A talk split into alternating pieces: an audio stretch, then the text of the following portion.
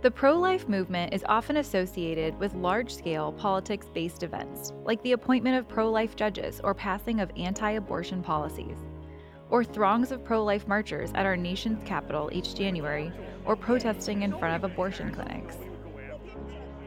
But a lot of what the pro life movement really consists of is the unsung heroism of what Pope Francis calls our blue jean saints a mother who chooses to go through with a complicated pregnancy, a compassionate volunteer who supports vulnerable mothers with classes and donations, a calm presence praying outside an abortion clinic offering prayers for the protection of life, a fervent belief of their impact.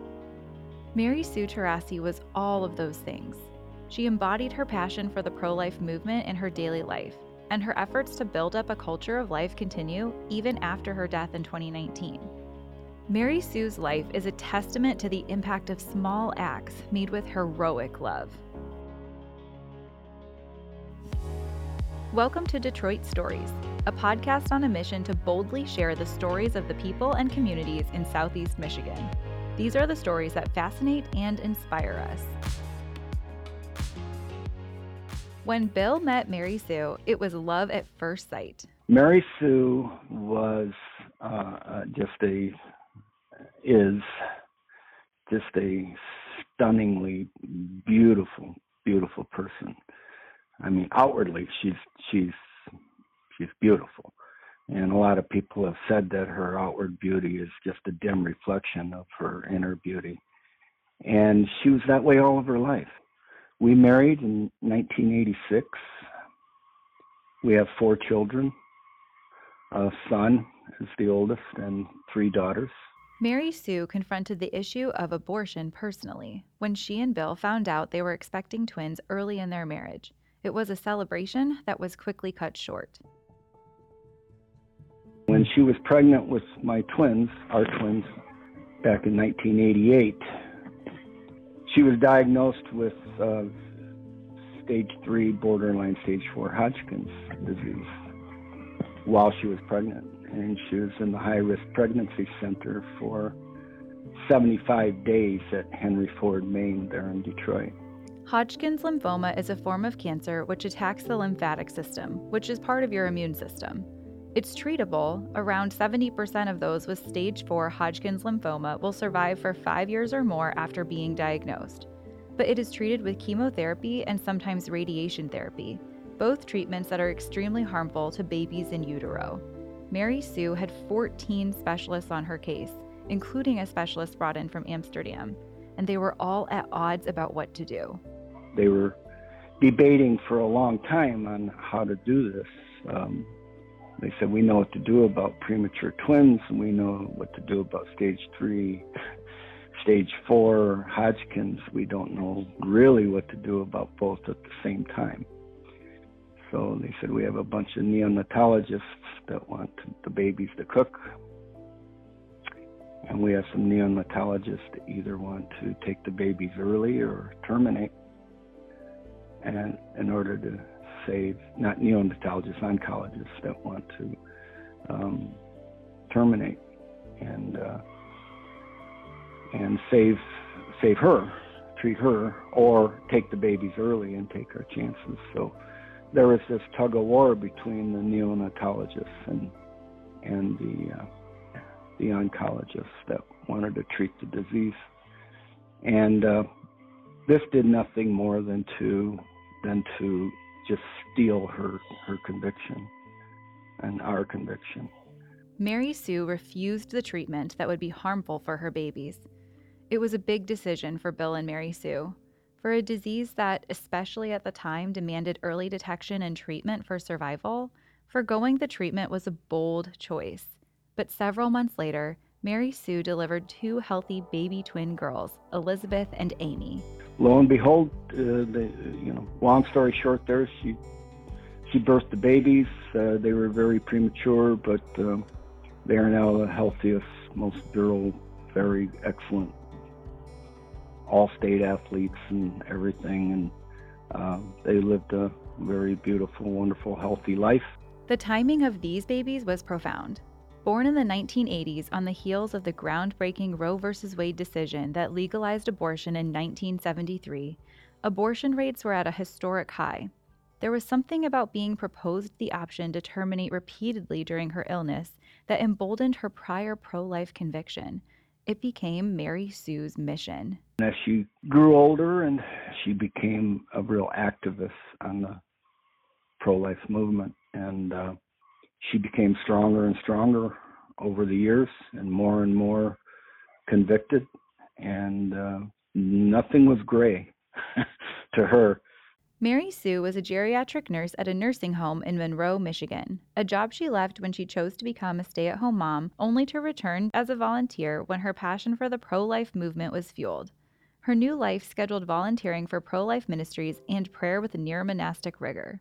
She was always praying, not just late at night, but even during the day, after dinner, she'd be on her knees. This is her daughter, Elizabeth. Some of the most vivid memories are when I would wake up in the middle of the night and she would be sitting on the top of the stairs praying the rosary. And I would probably just be taking a bathroom break or something like that. And she'd say, Hey, Beth, I'm, I'm saying a rosary for the unborn. Do you want to join me? And of course, in my teenage years, I said, No, I'm going to bed.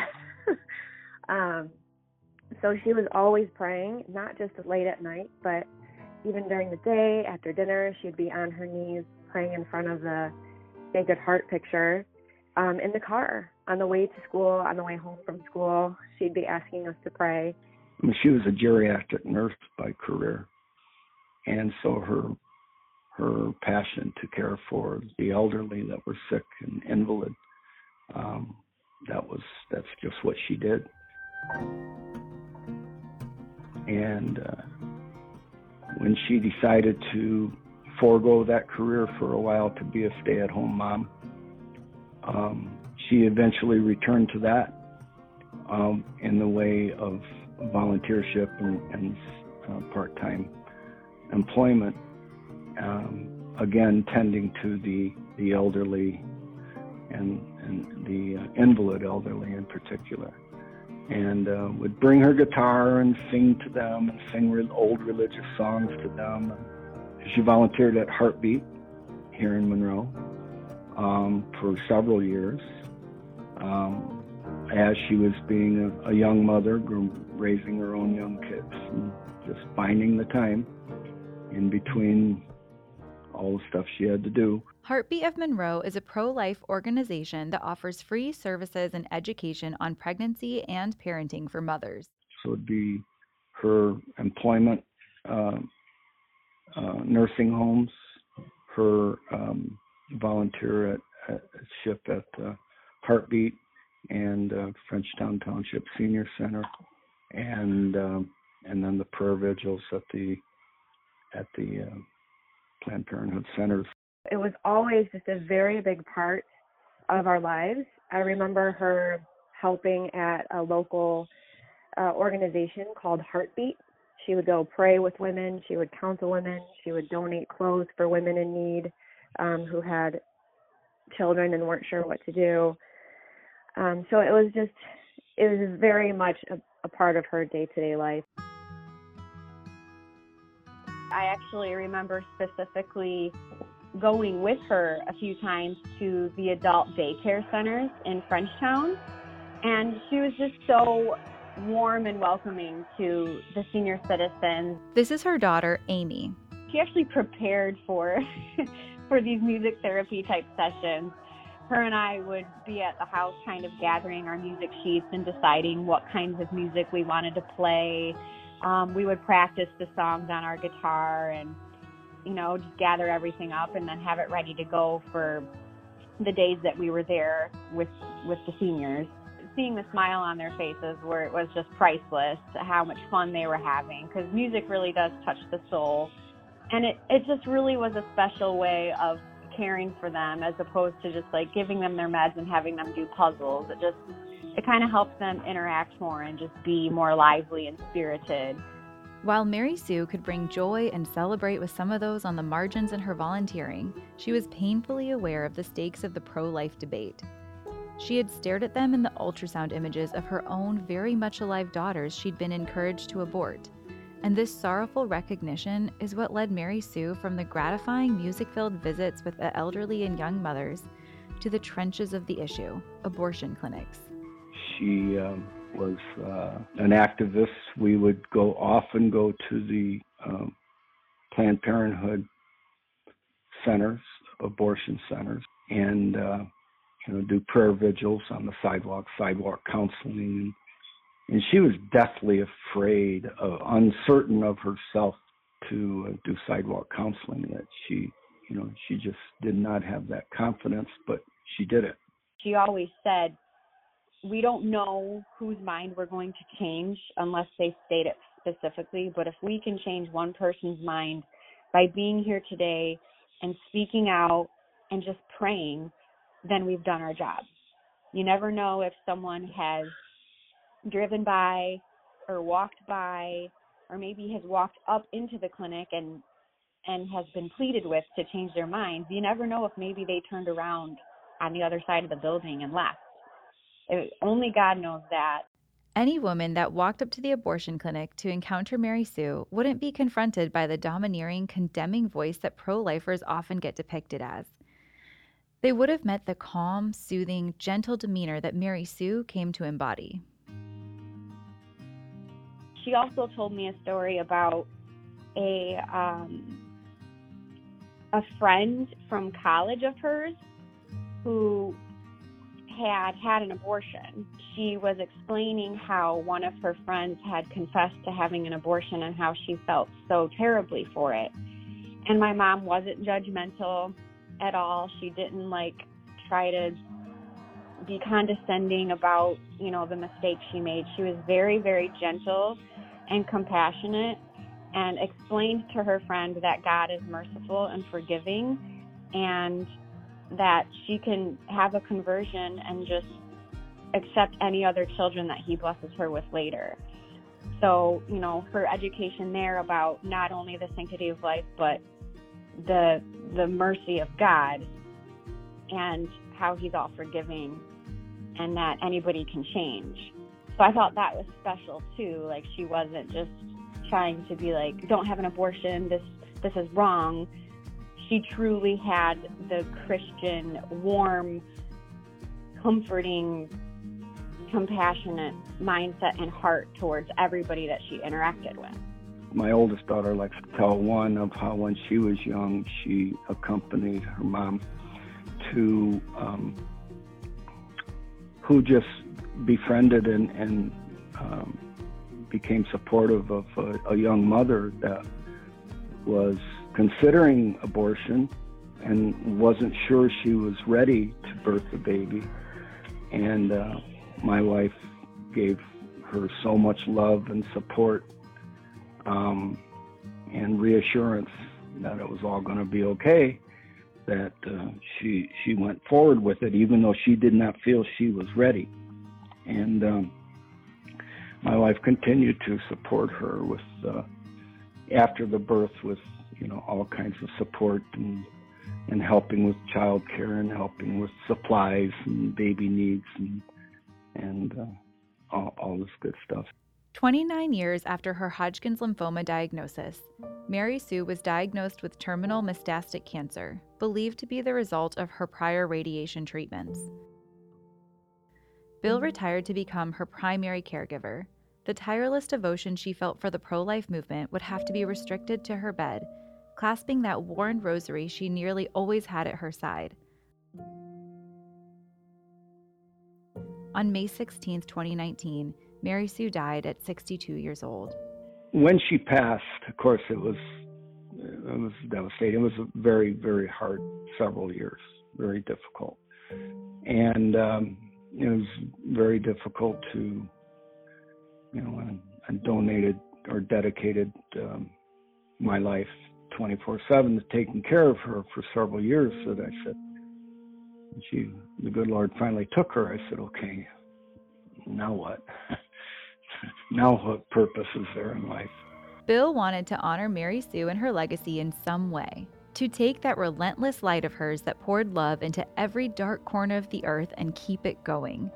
The question was how. I I thought of of something supporting cancer because I had researched it so very very hard. And I had talked to experts across the country, and, including uh, naturopathic experts and integrative oncology experts, which which employ both conventional and and uh, an alternative means of treating cancer. And uh, I'm very, very, very convicted to that much more can be done than what is being done. And I thought of doing something in that regard. I guess you could say that that was kind of my passion. But Bill realized that he didn't want to start an organization supporting his passion. This ministry was for Mary Sue, and once he made that realization, the foundation's purpose was clear. I decided to forego that for a while and concentrate on, on her legacy, on her passion. That desire birthed the Luce Vitae Mary Sue Taurasi Memorial Fund. Luce Vitae is Latin for right to life, an organization that sought not to be a competing entity to the many beautiful pro life charitable organizations that Bill and his wife love to support, but a scholarship fund that would challenge young minds to wrestle with the same pro life issues that Mary Sue wrestled with from a hospital bed many years ago. They sold t shirts to raise funds for the scholarship. They said Mary Sue's army on the front above tiny infant footprints, and an army was very much the intention to have the prayerful, persistent compassion of Mary Sue multiply in a younger generation of advocates. Because we all knew that it was the younger generation that was going to carry this forward. We always have known that, and said, let's so let's create a scholarship to the young to inspire the young generation to uh, to be the leaders, to, to, to be the ones that, that really uh, carry the banner. The scholarship fund would be an essay contest hosted by St. Mary's Catholic Central in Monroe and would award a $1,500 scholarship toward the winning recipient. The first award was given last year in October. Bill's hope is to expand the program every year. We're going to expand it to other entities, like other other high schools, and maybe public high schools. Lots of very good Catholic and non-Catholic Christian families that have very strong pro-life uh, youngsters that uh, also deserve a, a, chance to tell their story and, and to carry the banner. Monica Burkhart, a freshman at St. Mary's, was the first scholarship winner. Um, I wrote about how, um, as a Catholic, I'm pro life in all aspects of life. That includes the unborn, um, the elderly, and just anyone, and that everyone deserves love, dignity, and respect. I I'm really honored to have won, and I think that um, it it gives me a little bit more confidence that I will be a better leader of the movement. I can be a good example to others that want to get involved in the movement. That was Mary Sue's impact. She wasn't an isolated witness that left people in awe and then content to remain on the sidelines. She galvanized supporters for the movement, prayer warriors in the trenches, believers speaking out on social media and in classrooms. What better legacy to leave than the spirit of Mary Sue in the hearts and minds of those who continue her work? Detroit Stories is a production of Detroit Catholic and the Communications Department of the Archdiocese of Detroit. Find us on Apple Podcasts, Spotify, Google, or wherever you get your podcasts.